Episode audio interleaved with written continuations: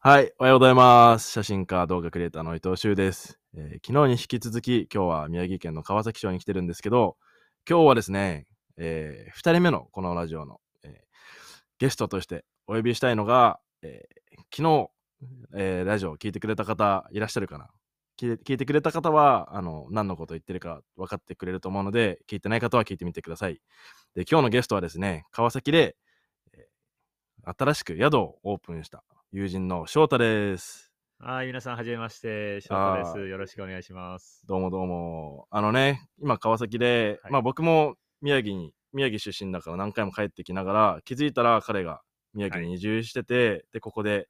山を買って宿をやり始めたっていうねざっくり言うとそんな感じなんですけど。今日はあの翔太との出会いからなんでこういう宿をやるにあたってあのやるにやることになったかっていうね、うんうん。ところを話してもらおうかなと思ってゲストに来てもらいました。はい。はい、まずあれだよね。うんうん翔太との出会いは5年前にニュージーランドになんか友達の紹介で来てくれたんだっけ？そうね、なんかその、ちょうどニュージーランドに留学したときに、なあるイベントをしようとしてて、で、そのイベントが山を登るイベントだったんですけど、うん。で、その登る山っていうのが、シュウ君が住んでた、タラナキ地方っていうところにあるタラナキ山だったので、まあうんその、タラナキに行くならすごい会ってほしい日本人がいるっていうふうにある方に紹介されて、うん。で、シュウ君に会ったのがきっかけだったかな、確か。うん。まあねその時の第一印象はもう来るなり「しゅうくんはじめまして僕の夢はね」みたいな。ね おいおいちょっと待って待って待って当時23とか24そう、24かな、時が。うん。なんかすごいのが来たなって思ってこうなんかねそれすごい印象に残ってて。ですぐにこう打ち解けたっていうよりは、うん。なんか俺もわなんかすごい熱いやつだなと思って、あの で俺が確か寝転んだんだよね。まあまあちょっとうんうん落ち着こうよみたいな感じで。寝転んで話を聞いてたら、うん。その日のフェイスブックの投稿で、うん。翔太がうん「しゅうくんはもう最高に緩くてうん。めちゃめちゃいい人でした」みたいな まあ投稿してくれて、うんうんうん。まあそんな感じの出会いでしたね。そうですね。うん。懐かしい、懐かしい。ね、ニュージーランドは僕が住んでて、翔太はワーホワーホリで1そう年間来てたんだよね。で、そこから日本に帰ってきて、うんうん京都出身の彼が、うんなんで川崎に来たかっていうとこちょっと話してくうん、ああ、れますなるほど。うんなので、シュウ君と、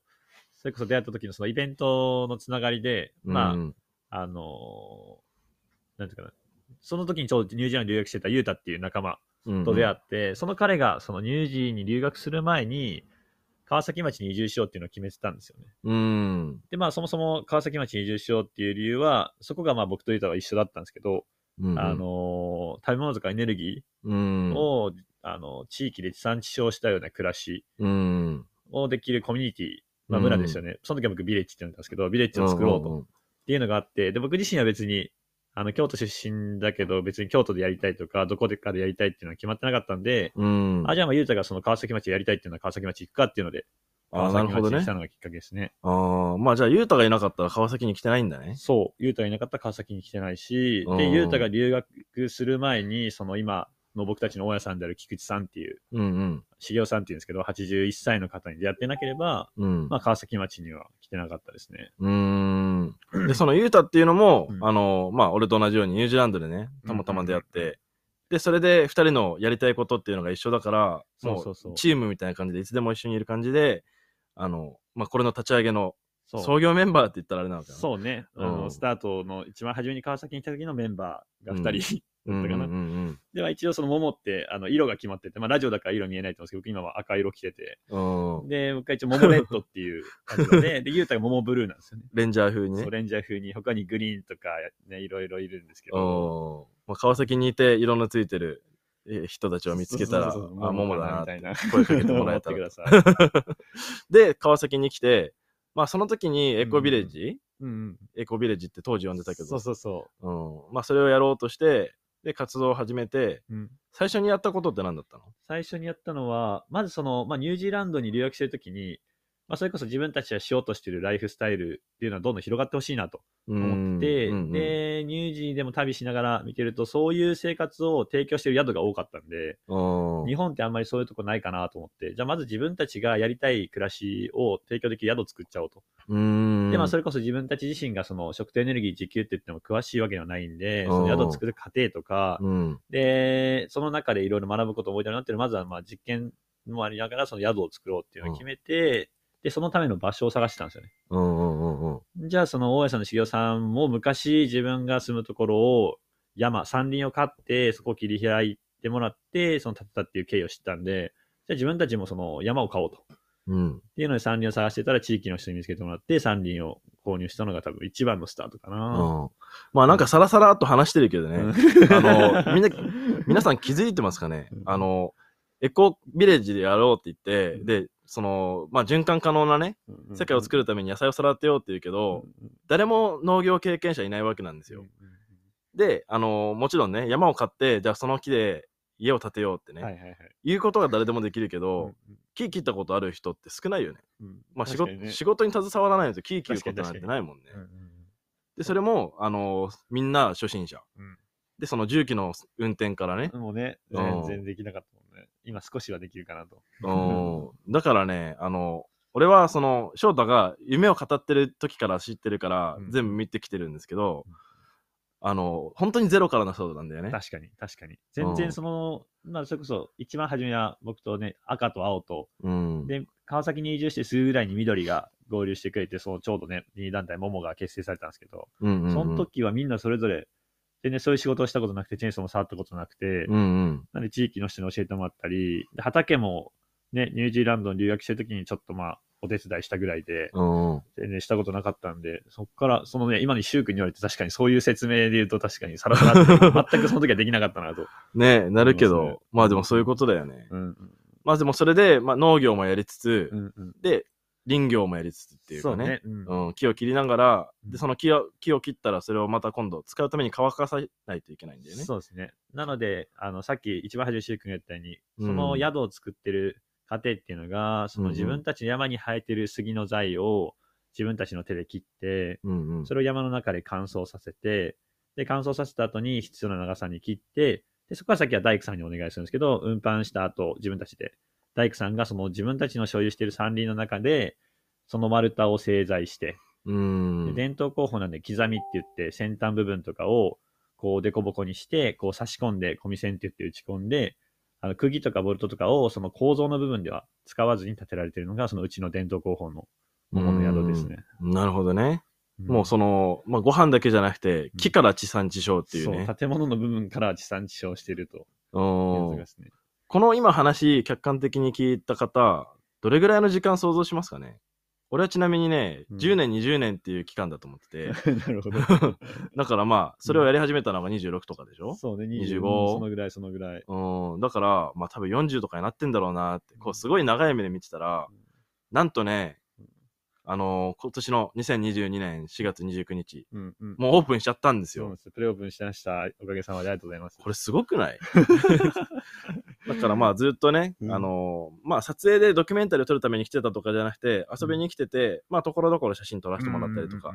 あの、止めてもらってる分ね、したりとかしてたんですけど、うん。うんうん。だからもう切った木がうん。目の前でね、倒れていく姿とかを見てて、うん。確かに確かに。で、それがこうやって長い時間乾かして製材されて、で、形になってって、で、うん。人が住める家になるってうん。いうので、あの、まあ、昨日もラジオで話したんですけど、一番最初のお客さんとしてねうん、泊まらせてもらったんですけそうなんですよ。などん、かたまたましゅうくんが仙台に来るっていうことを聞いて、うん。で、お母さんも、しゅうくんのお母さんもね、あの、仙台の方によく遊びに来てたんですけど、うん。それだったら、一発目の方はしゅうくんファミリーがいいかなっていうので、まあ、本当たまたまやそう、本当たまたまね、すごい運が良くて。うん。ねえ、まあ、そんな、とってもですね、感情、あ感傷深いっていうかね、の止まって、この木があの木だったのかって。だってあの、山を買ったって言ってもさ、ほんとただの、林っていうかね。もう杉林でも、うん、あんまり手入れがされてなくて、まあ枝が結構多いような林だったので、うん光もあんまり入ってなくて、うんうん。ただまあ、一本すごいこう倒しやすい道があったんで、そこをめがけてどんどん倒していったんですけど、まあでも合計建物作るの200本近くは倒しましたね。みんなで。200本っていう数もね、あの、一本の木を切って運ぶのにどれだけ時間がかかるかっていうのも見たから、200本ってすごい数だなって思うんですよね。いや、今思うとね、すごいよね。いや、本当だよね。ただこう、さって切って倒れて終わりじゃないからね。あんなの動かせないからね、本当に。うん、まあでもその彼らが、まあ翔太がリーダーとしてね、どんどんその活動を、まあ地道にやってたわけですよ。で、キーキっていうのも、なんかよくわかんない。若い赤と緑と 青の3人が、なんか最近あそこの山を買って木切り始めたぞみたいな 噂が流れて、確かに確かに。で、まああとはその青がね、東北大学に、ね、で助教をしてる先生,、うん、先生やってるんですけど、まあそういう関係もあって、こう、どんどん人が流れて入ってきては、まあ出て、で、中には定住するよ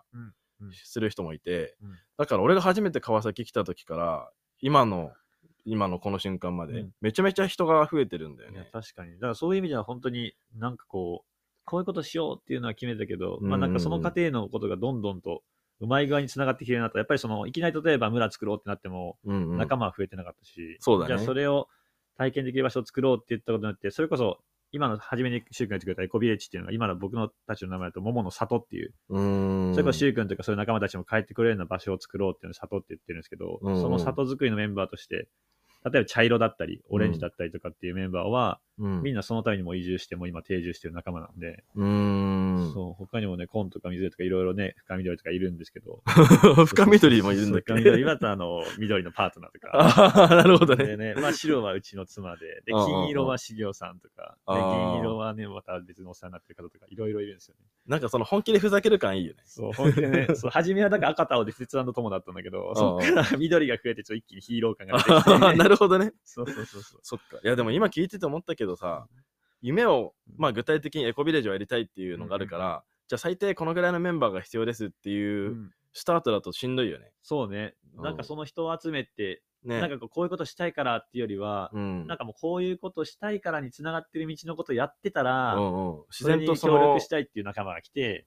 そう。やっぱ宿作りがあったから多分みんなね、その、うんうん、来てたっていうこともあると思うし、で、そこからその長い3年ぐらいの時間をかけてやってる中で、うん、あ、これ本気だな、面白そうだなって言って、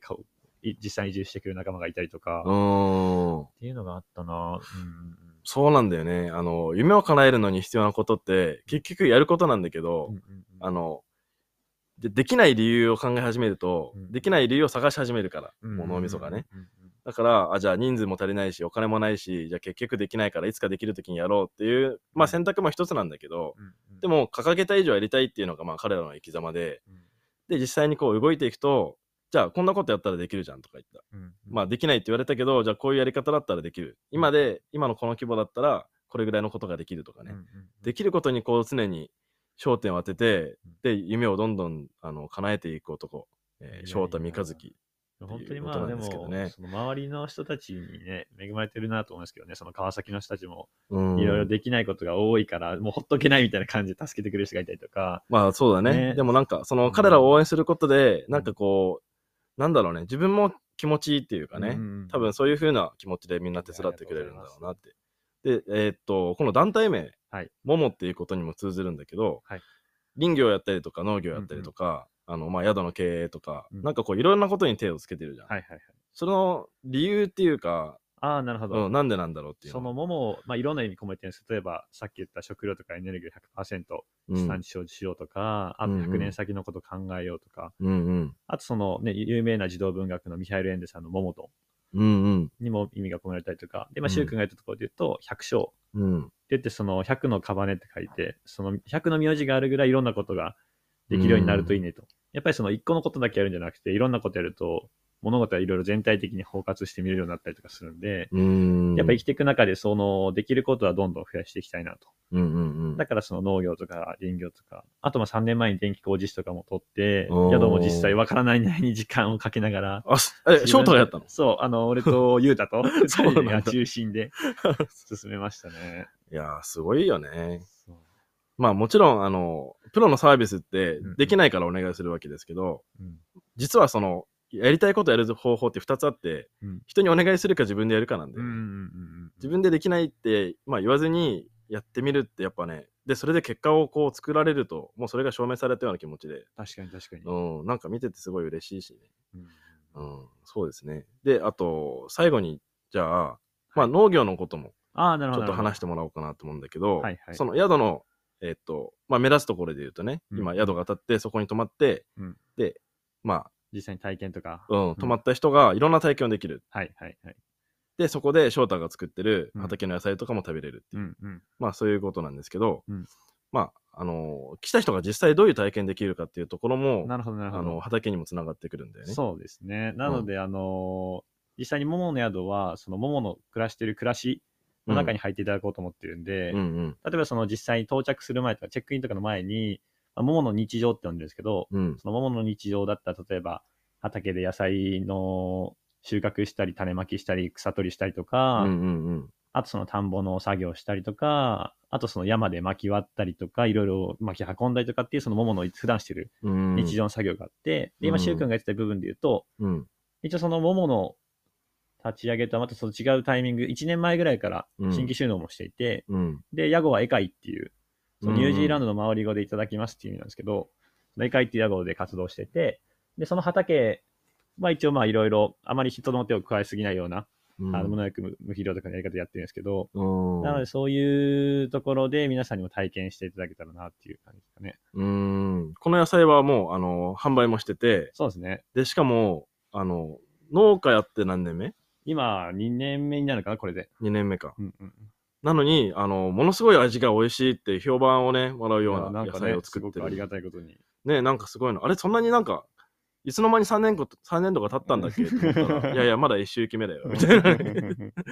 あのなんだっけ？何人参だっけ？あ、雪下人参。ああれ雪下人参ね。うん。雪の下で育つ人参がうんあのものすごい甘くなるっていうので、うん。あの注目を浴びたそうで。確かにすごい美味しかったよね、あれね。うーん。まああとはねその畑仕事をしてる人たちがうん。あのみんな同じあのなんて言うんだろうね。うんうんいわゆる普通の人がイメージするような農家じゃなくて、うん。若い子たちがいろんな色をうん。確かにだか確からに。うん。なんかよくわかんないけど楽しそうだなっていう。そう、だから、エカイネザー、まあ、愛され野菜って自分たち呼んでるんですけど、うんうんうん。まあ、自分たちだけじゃなくて、桃の仲間だったりとか、うん。で、そういうのに活動に関わってくれる人たちにもお世話してもらってるんで、野菜自体が愛されてるよねっていう考え方なんですけど、うん。その愛され野菜がまた違う人のあの手に取られて、で、そっちでも愛されるといいなとうん。思って、あの、まあ、僕と妻が中心でやってるんですけど、うん。はい、頑張ってま。す。そうだね。うん、まあこの桃の宿に泊まることによって、はい。まあ彼らと直接うん。会って話も聞けるし、そうですね。うん。そういう話をするための場を作りたいと思ってね、宿を作ったので、うん、やっぱり自分たちがやりたいなと思ってる例えばそういうエコな暮らしっていうのって、ただ口で説明しても、なんか、ああ、そうだよね、すごいよね、とかっていうだけで終わっちゃうんですけど、それをまあ、まず形にしちゃえば、それの説得力もあるし、そこからまた何かを得た人が、だから自分たちのこの活動だけが広がっていったらいいとか別に思ってなくて、うん、そこに来てくれた人に、こう、思想として広がっていくとすごく嬉しいなと思ってます。そうだね。うん。まあ、あとは一つキーポイントとしては、うん循環させるものは食べ物とかだけじゃなくて、うんエネルギーも循環させようとしあてるんだよね。そうですね。確かうんに。その食とエネルギーで、うんうんエネルギーって言うと、その、まあ、電気が多いと思うんですけど、その電気の使用量の半分が、